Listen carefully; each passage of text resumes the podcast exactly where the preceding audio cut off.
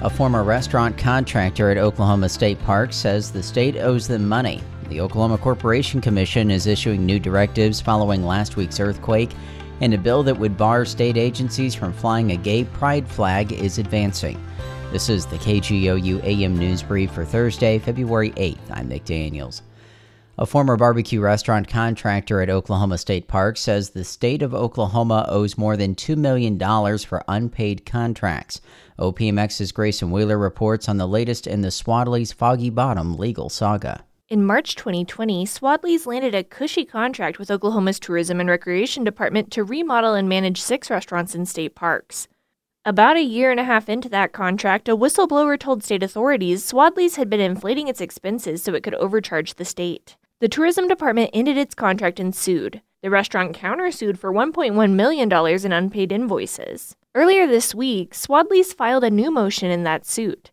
The nonprofit news outlet The Oklahoma Voice reports the restaurant claims the state actually owes Swadley's $2.6 million and says the company is merely a scapegoat for tourism's mismanagement of taxpayer money. Swadley says Governor Kevin Stitt and Lieutenant Governor Matt Pinnell supported the 2022 lawsuit to pass the buck on a state agency budget scandal during an election year. A spokesperson from the Oklahoma Attorney General's office says they're reviewing the filing. In Oklahoma City, I'm Graycen Wheeler. A ban of LGBTQ pride flags on state property is advancing in the Oklahoma legislature. OPMX's Robby Korth reports on the so called Patriotism Not Pride Act. The bill would bar state agencies from flying a gay pride flag on their grounds. It would also prohibit state resources from being used to endorse a pride activity through a flyer or even posting on social media. Moore Republican Kevin West is the sponsor of House Bill 3217. He says it's necessary to prevent state funds from going to promotion of pride events. Democrats who oppose it say it runs afoul of the First Amendment, could limit free speech rights of state employees, and is discriminatory toward LGBTQ individuals. The measure advanced out of the State Powers Committee along party lines and can now be heard on the House floor. In Oklahoma City, I'm Robby Korth. State regulators are issuing new directives after last Friday's earthquake near Prague. The Oklahoma Corporation Commission is ordering the gradual shutdown of disposal wells within three miles of the epicenter with depths above the Arbuckle Formation.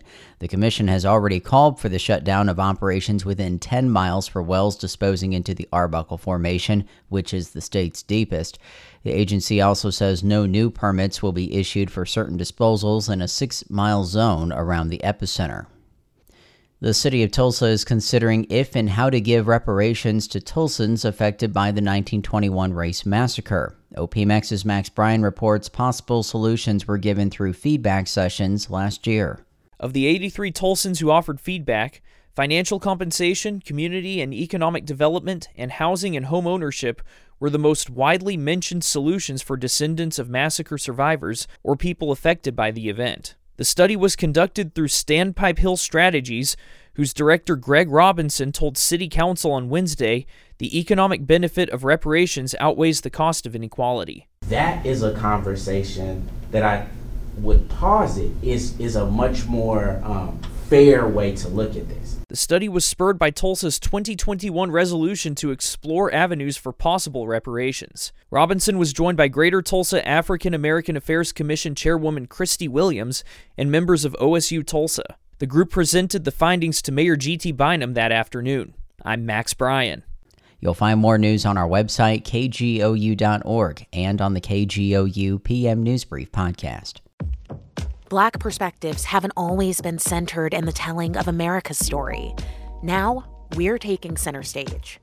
Introducing NPR's Black Stories, Black Truths, a collection of Black led stories from NPR's podcasts.